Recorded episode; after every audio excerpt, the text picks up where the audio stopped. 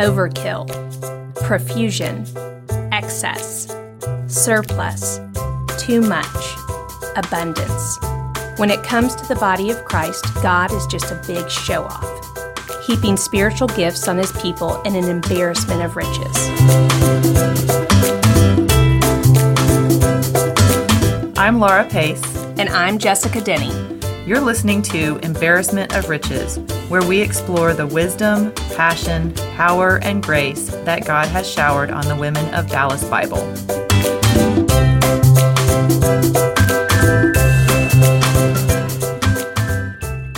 Hi, we're so glad to have you listening to Embarrassment of Riches. Tonight we have a very special guest.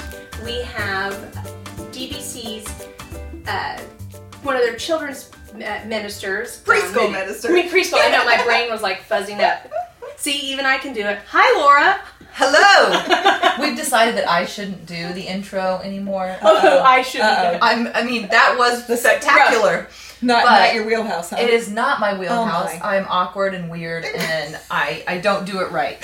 Last time I made us start over and do it again. So we just like for Miss Denny to, to take care of that. That um, episode hasn't aired yet, but Uh-huh. there were some editing things that may not have happened. you. Kyle and I felt like it would be best if we left that in.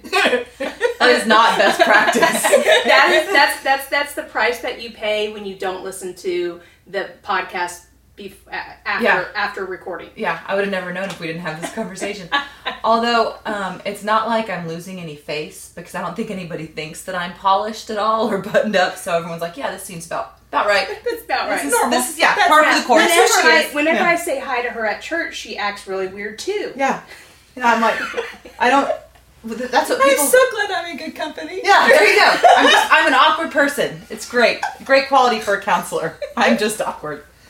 Well, Dawn, I first met you my very first Sunday visiting DBC, and I got a little teary eyed. Now, I can get a little emotional sometimes, but I got a little teary eyed when I, that first Sunday, dropping my kids off because it had been a while since we had been back in a Bible church.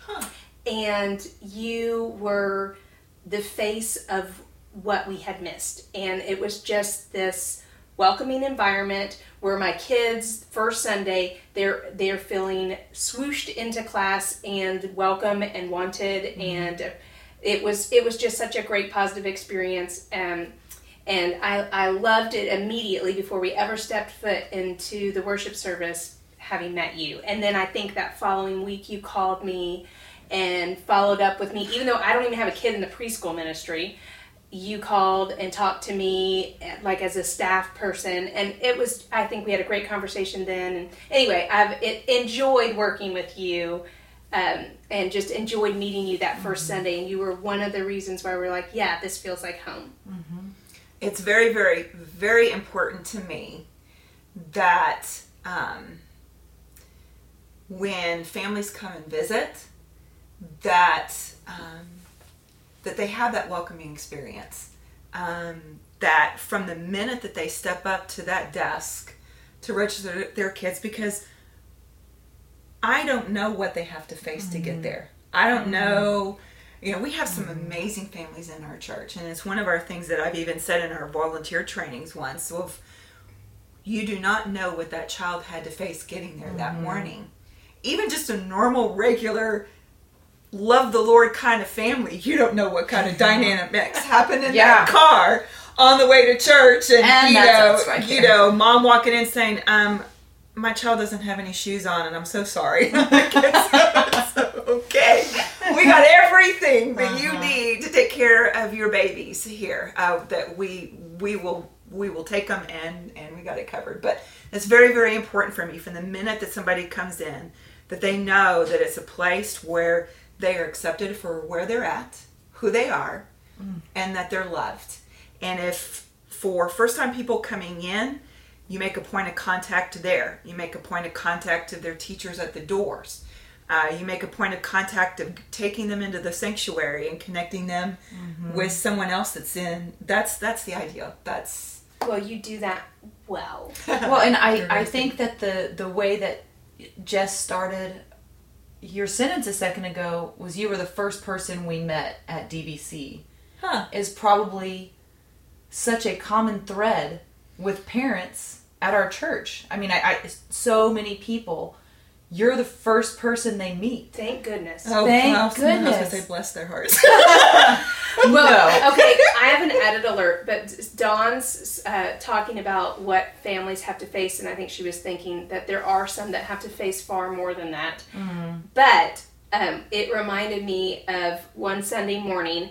Uh, usually, Sunday morning, our kids are relatively easy, but they particularly Hank does not like to get dressed for church. He wants to wear basketball pants and a self-wicking t-shirt every time. You might notice on Sundays he's always wearing a plain white t-shirt and his camo nice shorts. Every Sunday it's his church uniform because it's the only thing that he will tolerate wearing. He's a boy. He's a boy, and I'm like, I don't I've even got a 16-year-old one I- of those. I won the battle of you're not wearing basketball shorts, so they dress fine. themselves, and that's when they That's what they want to choose. so that's fine. so anyway there sunday morning always feels a little bit hectic with our kids and um, one one day we had got up early the kids were like doing what they needed to do in a timely fashion everybody was like prepared and ready for church kind of early-ish and kyle looks at me and he goes does this feel like one of those mornings where it's like everything's going well and then one of the kids is gonna like Throw slam- up. slam- no slam their face into slam their face into a wall start crying and then all hell's gonna break loose i was like yes because i know what exactly Calm what you're before the. Right, storm. it's like, Too it's- good it's- to be true. that's right this is too good to be true so something ridiculous is gonna Is about happen, to happen. that is just gonna make this like just uh-huh. blow up into you know The calm before total the storm. chaos so Yeah. So y'all's hypothetical. That's just my every Sunday morning. That, that's No, no, no, that's every not morning. hypothetical. We were living, we were living outside of it, but I just loved his description of that because I was like, yeah. I mean, there's so many times where I have this like kind of eerie, eerie, like I'm in the eye of the hurricane, Uh-huh. like feeling of like. When's the other side gonna pass? is the other side going to pass through? Someone's going to stub their toe. Someone's going to spill their drink, and this is not that big of a deal. But somehow this is going to be a well, if it happens, Dawn will be there to accept you and welcome you and calm you even with your screaming kid in tow and to say it'll be okay and to say something sweet like call you beloved. yes. Um well, okay. Back to you. Tell us your story, just just some general background. I I know very little about you for as thankful for you as I am. I don't know you very well, so just tell us your your kind of your bio. Okay. Um, I um, have three older brothers, Okay. And we are a military family. My dad was in the Air Force. We moved around a lot uh, because of that. Um, we were the family that looked good on the outside, but on the inside was something completely different. Um, you could do one thing one minute and it was okay. You could do the same thing the next minute and it was not okay. So, as the daughter, as the girl in the family, I learned to, at a very early age, make myself disappear. Um, so that I wasn't being the recipient of his anger. Um, so with that inconsistency, you just learned to fly under the radar. fly under the radar, keep the peace, keep the peace at, at as much as I it was possible or up to me to do. Um, we he retired from the military, and we moved down here to Texas to be closer to both sides of the extended family, and um, things came to a head, and my mom realized that this was not what um, her children needed to be um, under. So when I was eight, um, my parents divorced, and my mom, because she had a college degree uh, from Baylor in, in the business world, was able to get a job, and her mother, my grandmother, moved in with us, and it kept us off of food stamps. Um, she worked hard as a single parent, knew the value of education, knew that all four of her kids were going to go to college, and so my three brothers went to A and M. Um, I love A and M; it's a great school, but they my three brothers were the rare breed that knew what they wanted to do while they were still in high school went to college got a degree in that field and are still working in the field that Wow. they got their degree in that's not been my story Nor Um, mine. Nor most people. I know, right? Um, and so ended up at Hardin Simmons, which is a Baptist uh, college in, In Abilene, Abilene, Texas. Yes. The mecca of the Church of Christ, but also Oh, the Baptist. also, I mean, it's uh, like the population during non-school season decreases like by half, I think, because they have three church-affiliated schools right there in that Yes. small town, and you know, it was one of those things where you know, it's like, oh, Abilene has a mall. You know, when you come from Dallas, and then you have all these sweet students from all these smaller towns around Abilene that come to Abilene, and you're like. Oh, Abilene! It has a mall. it's, all, it's all perspective um and, but it was it was probably the turning point that god used in um my walk with him um while i was there went to glorieta which is this baptist encampment outside of santa fe new mexico and with the students um, from the school that summer and ran into friends that had just come off of being um, summer missions work and was like you know what that sounds really intriguing so i um, applied and the next summer ended up being sent to minnesota Minnesota. You Minnesota. Yeah, listen, Oh, you said uh, it right. you have to know that you have to say that the right way or you will never hear the end of it up there so you know i had my food You can't fly under the, the radar. no no no no you have your food in a bag you know You do that very well. I, lots of practice. Um, but while I was there, I ended up being um, living with a family for the summer who had an amazing marriage and had three kids. Their firstborn was their natural born daughter, and uh, the other two girls were adopted from Guatemala, and um, they they had something that I knew I needed more of, and so at the end of the summer, they ended up debriefing all of um, those summer missionaries that they had, and they just said, you know, Dawn, we so appreciated you. You were there when we needed you. You were where you were supposed to be when we needed you to be there. Um, so just if you ever want to come back, we would love, you know, to wow. have you to to have you come back. And so, again, back at Glorieta, um, doing stu- uh, student work and um, my senior year, and then praying and saying, "Okay, Lord, what's going to happen after I graduate from college?" And the Lord just really led me to say I needed to go back and be part of this family. So I lived with them for a year, um, doing home missions work um, up there. So I saw a husband and wife argue with one another and still be in love, and they'd call me out on mm-hmm. it. You know, they'd start having a little disagreement, mm-hmm. and I'd get up and walk out. You know, I'd mm-hmm. disappear. You know, I'd get up and, and and Jeanette stopped me and she said, Dawn, you don't need to leave the room. We're okay. We're still in love with each other, and we're okay. Oh, what a you great lesson. Don't need to be leaving. You need to mm-hmm. see this." And and so I saw a committed marriage, mm-hmm. um, the give and take of a husband wife, the stress of ministry, mm-hmm. and raising children, and making ends meet, um, and them sti- still being in love and committed to one another. I saw godly discipline between the dad and his girls and what it meant to be a father taking care of his children. Um, and so, you know, they were the ones that taught me what does it mean to be a Christ follower. Um, they were the ones that that challenged me. I had never I grew would grown up in a Southern Baptist church and and but I'd never been challenged to share my faith. Um, and it wasn't until I was with them that first summer that they had said, you know, okay, now write out your testimony. And I couldn't remember. Um, I couldn't remember anything because my time when I walked the aisle at a Southern Baptist church and accepted Christ as my Lord and Savior had been during that season that my parents were walking through divorce and how things had escalated in our family.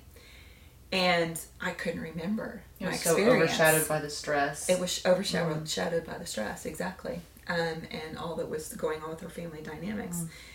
and so through a series of events and um, I, you know i had a, a, teacher say you know dawn i would hate for the fate of my eternal soul to be based on what somebody else says i have or haven't done. And so ended up just you know okay lord i know what scripture says. It says you know i write these things so that you may know that you have eternal life. Um, because the adversary because i couldn't remember the adversary was using that as as a season of just Doubt. you don't know do you? Yeah, you're not so sure. you you don't know. Mm-hmm. you're not. You're not. And so regardless of whatever uh, that was when i was eight years old um, the decision as a young 20 year old to say okay lord i know that you are my savior and we're resolving this and this is done. Mm-hmm. I know what you've done on the cross for me. Mm. And and so it was like okay there was that victory that mm. that nail in the wall mm-hmm. that my life was hung on mm-hmm. of, of assurance of, of my salvation. And so um, being discipled by um, the henrys and after that year came back and went to seminary um, because again i was at glorieta. And sensed calling to ministry full time and um, knew that that would require probably a season of preparation. So i went to seminary and got my um, master's of divinity and while i was there the lord allowed me to be part of a drama group that used evangelism through um, songs and skits um, and there was even a skit that was the train up a child, and it was the you know the family getting ready on a Sunday morning to go to mm-hmm. church, and all the mm-hmm. arguing and mm-hmm. bickering and the nitty gritty of just junk in the family. And then you get to church, and everybody's all smiles and looking at shaking the preacher's hand and acting as if nothing had you know been wrong that morning, and those kinds of things. And so we were invited that summer to go to Zimbabwe um, for the Baptist World Alliance Youth Congress. And so a group of us went and used, you know, evangelism, street drama um, as a means of communicating the gospel while we're there. And so we were there for three months. And um, How cool. it was amazing. Wow. Absolutely amazing. Beautiful, amazing people. You were in your 20s when this. I was in my 20s, yes. Wow. And I I fell in love with the African continent, fell in love with the people, um, and so I came back and finished the end of my seminary career and. Um, through the Southern Baptist tradition, we have a program called Journeyman, which allows young, single, under 30 college graduates to be able to go anywhere in the world um, for missions work um, for a two year term. And so I ended up going and um, applying and was accepted at um, serving in East Africa. So when we landed on the field, I was no longer a missionary because I was working with an NGO that gain, was trying to gain access to the Somali people. Wow. And so I served there for two years, and it was some of the again some of the darkest, evil, um, seeing the adversary work through this. At I don't know if you've ever seen that movie Black Hawk Down, which is based on the story of what happened to some of our military personnel. Um, And that happened in October of '93, and I was on the ground there working with the Somalis in August of '94. Oh wow. And so, um, Less than a year later. less than a Wow. year, less than a year later, and the U.S. had already pulled out um, of the UN by that point and had left, but there were still other countries that were serving. So we were doing medical relief work, trying to gain access. Uh, been to Mogadishu, Somalia. Flew in on a UN peacekeeping flight. Um, working with the people that the first the first month that I was there, four Somalis were martyred for their faith. Um, there was a list circulating of um, those who were considered believers, and it was kind of that philosophy of we don't mind killing many if we feel like we can get the few. Oh gosh. Um, and uh, you know there How would did be, your family feel about you being over there in this time? um, I had done the hard work of being very open and vulnerable with my mom so that she had been brought along the journey of God's calling in my life. Mm. So she had seen, mm-hmm. you know, what the three months in Zimbabwe had mm-hmm. been like for me. Um, and plus my, my best friend from um, college who had grown up as a missionary's kid in Guatemala when the military guerrillas would come down out of the, the mountains into the town and shoot guns around them as they were trying to go to school. And they would have family discussions. And I remember Susan, my best friend, telling me that they would have those discussions. And mom would say, We're safer here being in the center of God's will than we can be in any suburb of the United mm. States. And so I told that mom before I, to my mom, before I'd ever mm. even thought of going and, and, mm. and being in Africa. And so, um, so because I had done the hard work up front, she was then willing to see that this was God's calling. Did it? Was she completely at peace? No. Right. What mother would be knowing that they're sending their child to Danger, um, yeah. to to a not completely stable um, place to be, but She could understand that for you not to go would be disobedient. Right, right. And she was a good example of holding me with an open hand, um, allowing me to to follow God's calling um, in my life. And I thought that I was going to be a single missionary, um, you know, on the mission field in Africa, but I didn't have a peace.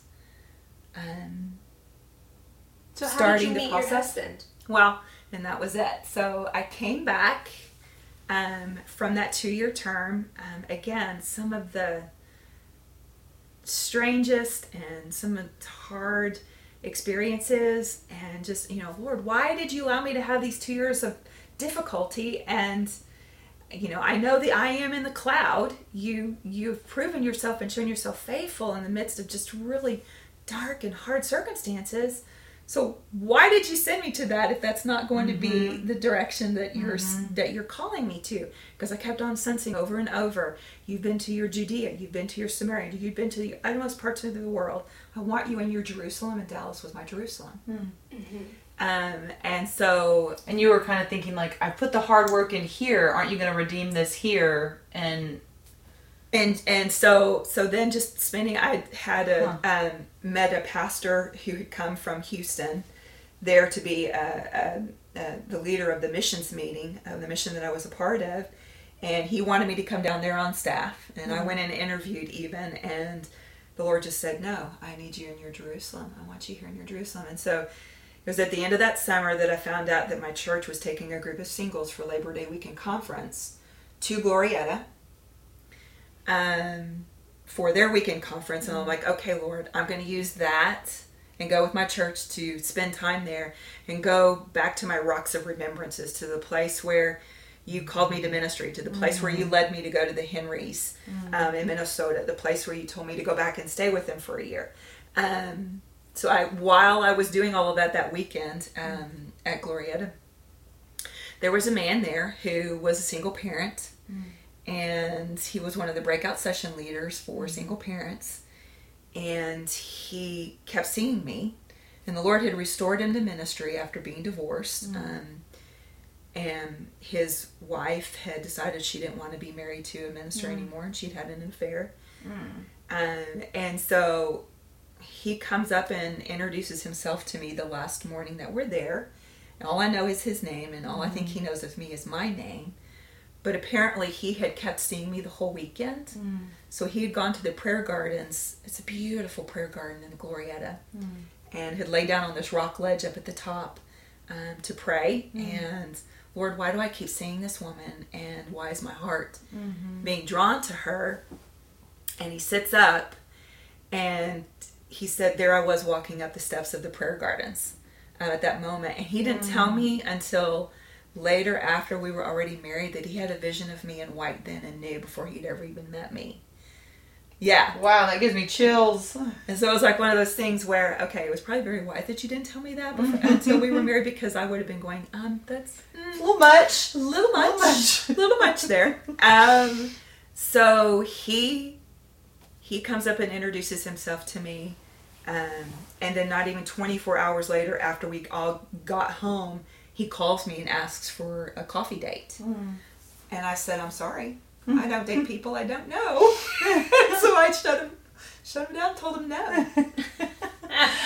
Are you picturing me in white to murder me? Is this some cult thing? Oh, no, no. Um, So you shut it down. So I shut it down. He was like, um, good answer. Maybe the Lord will allow paths to cross someday. And that was it. So then the next day I get a phone call from this lady who introduces herself to me and she says, Hi, I'm Terry Rushing. You don't know me, but I had the same standard as you did. Mm. Crawford married my husband and I. He's a dear friend of ours and he's told us about the weekend. And we just think that there's something that's going on there. We'd mm. be willing to meet with you so that you're not by yourself. Here's my name, here's my phone number. Call me if you have any questions. Um, you know, the whole nine yards. And so she said, I just I want to ask you to pray. Please pray. That is how you know. Um, this is a short edit alert.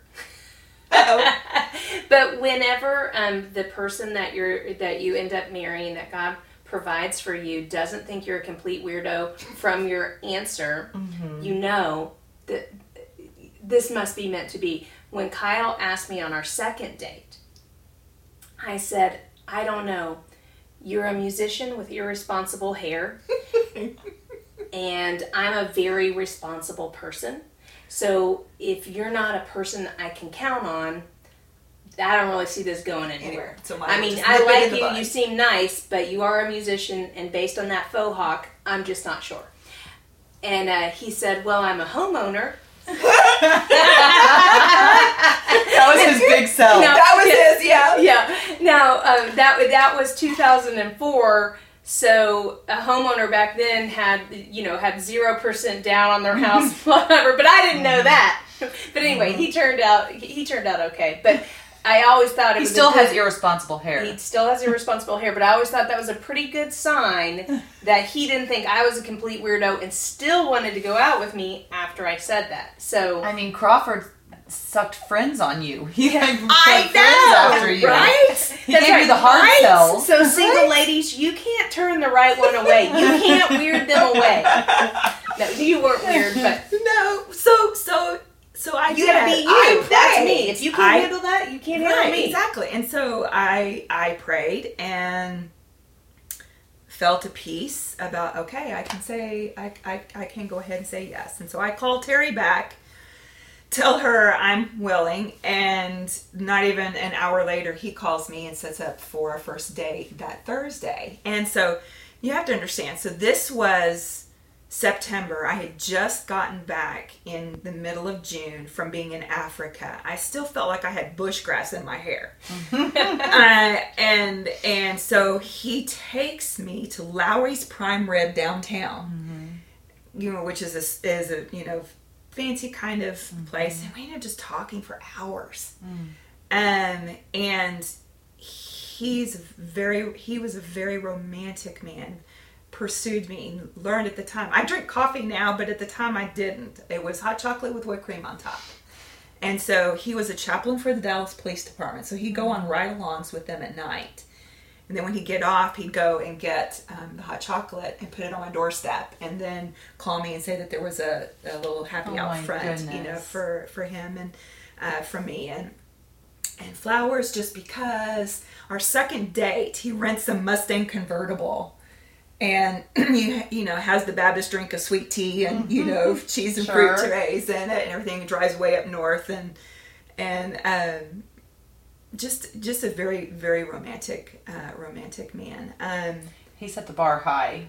he really did Had and you dated much before that? um i had dated some i So you knew that this was but good, not a like lot. I was- just I just wasn't a whole lot of a dater, you know. But I was 31, Mm-hmm. and he was 10 years older than me. He was 41, so we Mm-hmm. both had kind of been around enough to Mm-hmm. know, I guess, good when we when we saw it. And so, Mm-hmm.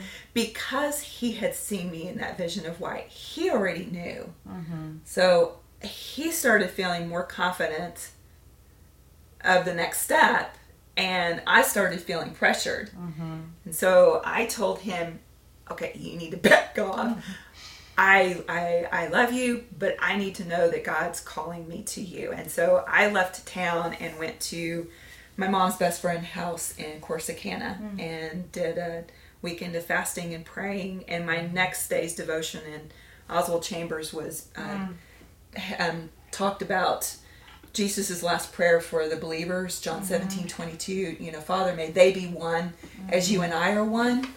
Um, and we had talked about the fact that oneness isn't something that happens, you know, just on the wedding night. It's, it's, it's God's, marriage is God's microcosm to, to boil things to the surface that, that selfishness, yes. um, pettiness, um, um, What dying, what dying to self really means. Right, yes, yes, and and how we all have those those things, and it's like heavenly sandpaper that we all have those rough edges, and it's it's His tool God uses to to help us to conform more and more into the image of His Son, and stuff. And so when I got that verse, and I knew that that was the verse God was giving us, um, and I told him, and um, so a week later, I, I gave him the green light. So a week later, he we go out to dinner, and he drops me off, and he says, "Okay, I'm picking you up early.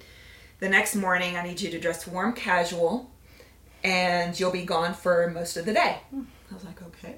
And so he picks me up, and he has the mug of hot chocolate and a rose. Sure. Drives to Love Field, flies me to Albuquerque, rents a car in Albuquerque, and drives me to Glorieta Oh my goodness. and takes me to the spot in the prayer gardens where he had seen me and got down on his knees there in the snow and, oh my and, um, and proposed to me there. Oh, Oh wow! Wow. So- That's a, he set the bar very, very high. Yeah, he did. Oh my goodness. That is special. We were far from perfect. We both had baggage. His from being wounded by his first wife, um, me from being wounded during my family of origin. Um, we had things that we had to work through. But I had a man who loved me Mm-hmm. and loved me well. Yes. And knew you. I mean, like the hot chocolate is just a, a the surface level of how he knew you and wanted to give you treats and make Yes. you know that you're special. Yes, yes, he was very good at that. And how long after did y'all get married? So we first date was in September. We were engaged by Christmas, and we were married by April. oh wow! Oh my goodness. Can understand why you did a little fasting and praying in Corsicana. Yeah, yeah, but I mean, again, we were older, Mhm. um, and and I firmly believe in short engagements, and because there was no way we could have handled a long one without compromising whole of Yeah. Don't tempt it. Get, get to the altar. Get to that altar. There you go. so so um, then I started. So he was he was the single parent blended family minister um, on staff at the church, and um, then after we were married, I came on staff um, doing women's This ministry. First Baptist. Yes. First Yeah. Baptist downtown. Mhm. and um, and then I became the the women's minister, and you know we were just doing life. Um, he um, had two children from his first marriage, so we had two kids. We had them on the weekends, every weekend with us, and um, just busy and just working and, and doing life together. And um, God started discipling him in the area of prayer. He'd gotten connected. Um, I don't know if you've ever read that book, Fresh Wind, Fresh Fire, by uh, Jim Cymbala, who's the pastor of the Brooklyn Tabernacle um, in New York. And um, he had um, conti- he started going up there, and I remember his first experience being up there. Um, he knew he didn't know any better. He rented a car in New York City and was driving, trying to find where the church was because he was going to go and participate in their prayer meeting that they were having on a Tuesday. And he finds a place to park and he goes into the front door to the receptionist and says, you know, hey, I'm Crawford Moody. And she's like, we've been expecting you. I'm so mm-hmm. glad that you're here. Um, and he's like, you know, if you could tell me where your parking is, because I had to park at a meter out there. And she's like, we don't have any parking. There's no parking. He's like, you have four services on Sunday that you're turning people away from and you don't mm. have any parking. She was like, no, sir, I'm so sorry. But if you tell me where you've parked, I'll be glad to go feed the meter for you while you're here with us. Mm. It was just the tone that was set from the minute mm-hmm. that he walked in the door mm. of there. And when he came home and I picked him up from the airport, he was angry. And I was like, What is wrong with you? And he was like, I feel like I have fe- feasted at the banquet table, and now I have to come back and be satisfied for the happy meal. Mm. Oh wow. And and so from that point on, he started going back to Brooklyn Tab and seeing model of, of, of prayer and worship mm. and what that looks like. And he would start bringing groups of singles up there mm. um, um, every every summer. And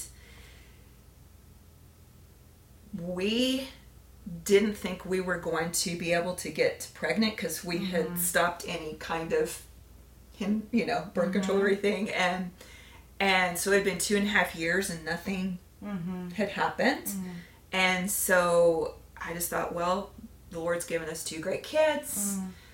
That's the way it's going to be. We're both in ministry and a mm-hmm. calling loving what we're getting to do. I even remember sitting down at dinner one night and think and telling Crawford that you know just I, I just I'm done I don't think that we're gonna mm. you know have any kids and everything mm-hmm. all the time. I'm pregnant and I didn't know that I was pregnant. Had had the moment and and I was experiencing lower back pain and all of a sudden something kind of clicked and I even went to the downtown pregnancy center that our church had and um, found out I was pregnant through our Oh downtown my pregnancy goodness. center Oh wow! yeah, That's so yeah. fun. And you have to understand because Crawford was 10 years older than me, it was so funny because I called him and I t- actually told him over the phone that we were expecting. And and there was this pause. And, and then he just kind of laughed and chuckled and, and you know said, "Well, I guess I'll be in the you know uh, they'll have to wheel me in a wheelchair for his high school graduation." And um, so it was just it it was a blessing to know that we were expecting and um you know looking back there were things of his health that i questioned and and you know hindsight um, it had been two years since he had had a physical and just life was busy. And somewhere during that two years he had an infection that settled in the lining of his heart and enlarged his heart and we didn't know that. Um, he had gotten up really early on a monday morning uh, with lauren our daughter and um, she was 16 at the time. And they'd gotten up early because it was the week of youth camp and so he was bringing her up to the church to meet the bus because they were meeting at like five o'clock in the morning to to go to youth camp. And so got her there. I went into work. Um, I saw him that afternoon um, briefly, and then he called me and let me know that he was going to be leaving at three o'clock, and said, you know, I put in a full day already, and so I'm going to go on home. Um, he loved working in the yard. Loved because he was a, a mountain man from North Carolina, I think in our property in Mesquite, he'd planted like 10 trees. all these trees all over our property, um, which was great. And um, so when he called me and told me that, that he was going to go on and go home, our last words to each other were, I love you. Um, and it's such a gift to to have that and nothing unfinished. Um, excuse me. and so I came home and I got home and um, at about 6.15 and found him in the front yard where he had um, collapsed and he was gone. Um, you know how you hear people say, uh, when you call 911, it takes forever for somebody to get there. And it wasn't my case. I remember trying to turn him over because he, again, he was a very big, um, large man, um, mountain man, and and I was very pregnant, and um, so I got him over and started doing CPR. Ran inside, got the phone, came back out, called 911, and they were there very fast. But I knew, I knew he was gone, and um, in that moment, I remember feeling just this bubble of peace that descended that has nothing to do with me, and everything to do with God. And in that moment, his peace enveloped me, even in the chaos of, of, of what was in front of my eyes. And I remember when the, the paramedics got there and they came up and examined him, and I looked up at the paramedic and I said, He's gone, isn't he? And they said, Yes, ma'am, he is. And they got me inside, and I made two phone calls um, one to family and one to the, the sweet security guard at the church. And from that point on, the tentacles of just the word of mouth, uh, there were people there almost immediately just doing the things that needed to be done um, that I couldn't even have in my mind to think to do. And and you know from bankers and attorneys at the church um, being there and coming around me and helping me um, i think one of the the things that that i have continued to tell moving forward is and this is kind of a sidebar um, in this part of the story but we didn't have a will and so Texas is community property. And so if you want to sell your house, if you want to sell your vehicles, all of these things are considered pr- uh, community property. And it makes it so difficult mm. on loved ones left. Mm. So I, I tell all these young couples, and when you start having children, you have to have a will. Mm-hmm. That is one of the acts of love mm-hmm. that you can show mm-hmm. to your spouse um, is to have your business taken care of and and and ready and and um, because we don't have the promise of tomorrow i expected to have the rest of my life with my husband mm-hmm. and chandler was born 10 days later mm. um, after crawford passed 10 days later. 10 days later Oh, gosh. and I I wanted to see my husband hold our son. Mm. And but that's not what God had in mind for mm. us. And I remember because I was on staff in women's ministries at the church, God always provided the the right woman to be able to walk me through hmm. what I needed at the right moment. Um, there was a woman who at the time I didn't really know very well hmm. who said, Dawn, I'm going to come over twice a month. Hmm. You go close yourself off in your bedroom. If Chandler wakes up in the night, I'll get up with him. Wow. So at least twice a month I had one night of sleep. Mm-hmm. Um, and she did that for almost the first year. Wow. And just the, the grace with that, just even how do I bathe my son the first time? God had a woman there to speak to I can't even imagine how difficult that was to be in the throes of grief Mm. and having a newborn. I saw God's wisdom in giving me a newborn because it forces you to get out of mm. bed. Mm.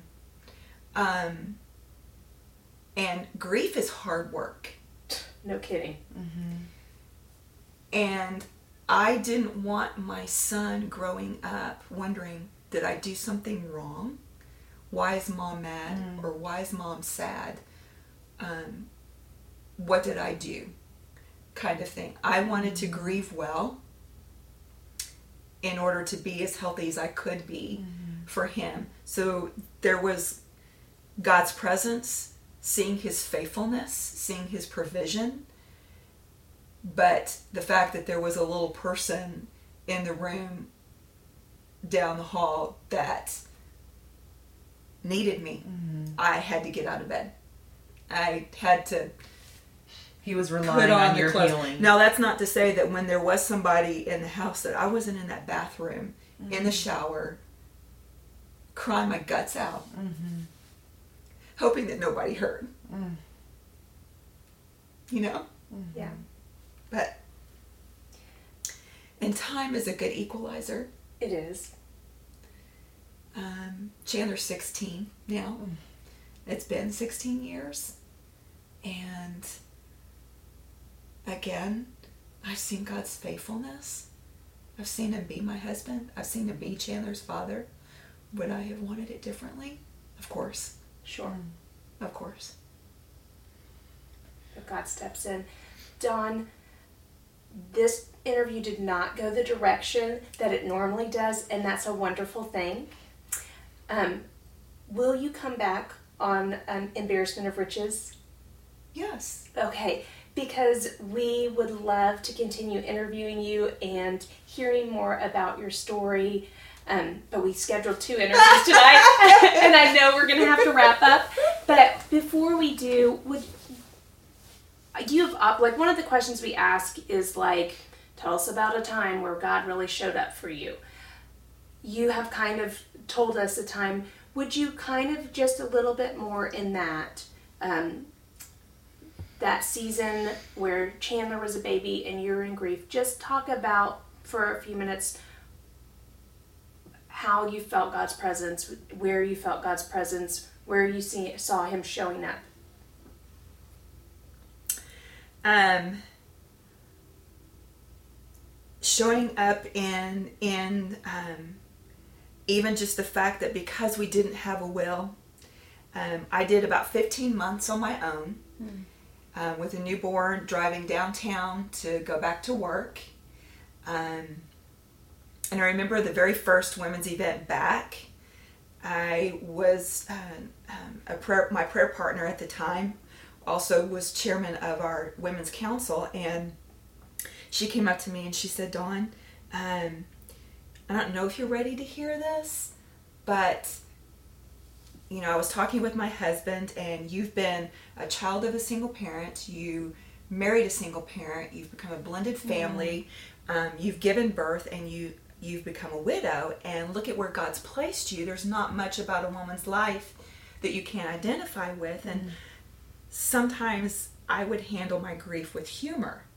Um, and what came out of my mouth was, well, I've not gone through menopause and I'm not becoming a grandmother. And hopefully both of those are a long way down the road. but in that moment, there was a thought that came through my mind. Don't know where the origin of it was, but it had physical pain attached to it. And it was, God, you required my husband from me. Will you require my son as well? Hmm. And I remember that that started the battle of holding my son with an open hand, of going through two ear tube, ear tube surgeries, of of um, selling the house and you know moving in with mom and Chandler being inconsolable on the move-in night and I'm thinking he swallowed something and calling 911 and all of these things of of your your fear. Mm-hmm. There there's something about having a child that makes you so vulnerable. Oh, mm-hmm. yes. and feel incredibly vulnerable. Mm-hmm. And then not to have your husband there. Yeah, to bounce things off or to bounce you in. and, yeah. and, and, and everything. And, and really circling back around to that question the answer is yes. Mm. God does require children because they're not ours to hold on with a tight fist. They're entrusted to us for a season and so that's been an act of obedience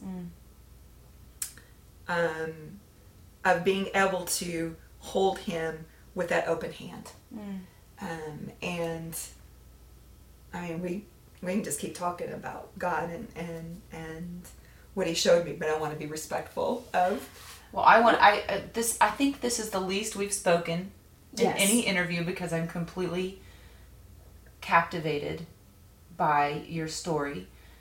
And I cried through a whole big chunk of it, so I'm not going to do that again right now, but and I know that you will totally return the glory. Well, I might cry.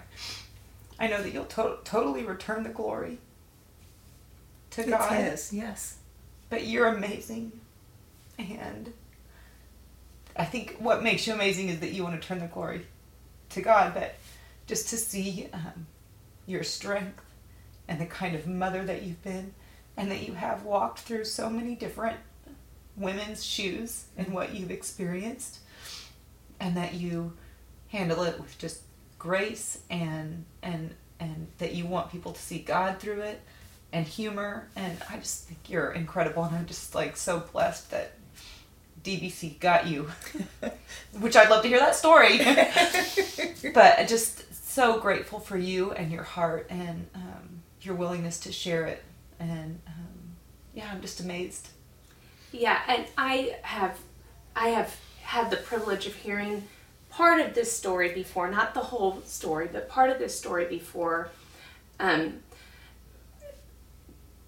but I I agree with with Laura, but I, what I wanted to say was I like, you know, what I'm what I saw in you the first day I met you, is what I see in you over and over, and it's this boundless joy of the Lord, and um, that ability to find joy and gratefulness, even in really hard, painful times.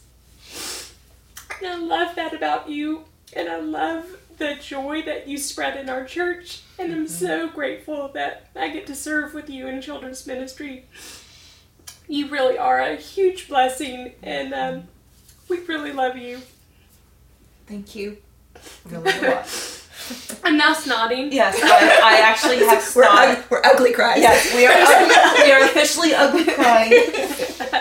So it's the embarrassment of snot episode tonight. But Dawn, we would love to come. We would love to have you back, and we'll we'll dive into some of the other kind of things. But gosh, thank you so much for sharing that story, and Yes.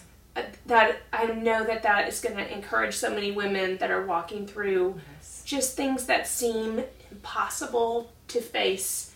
Um, Yeah, I think the implications of your story are so far-reaching, and and um, I think that they're far-reaching on Sunday, and I think they're far-reaching on Tuesday, and I think they'll be far-reaching in the podcast. So um, I know that that's not of something you'd like to regularly relive, and um, I'm just really grateful that you shared it, and I just think you touch so many people's lives um, with all parts of you.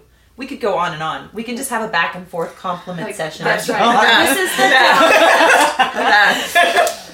the But we love you. How and many thank times? You, how yes, many times has Dawn Moody's name come up in the podcast? I, I almost everyone. I know. I feel.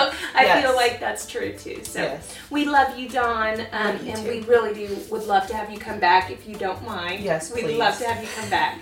um, thank you for joining us tonight on Embarrassment of Riches.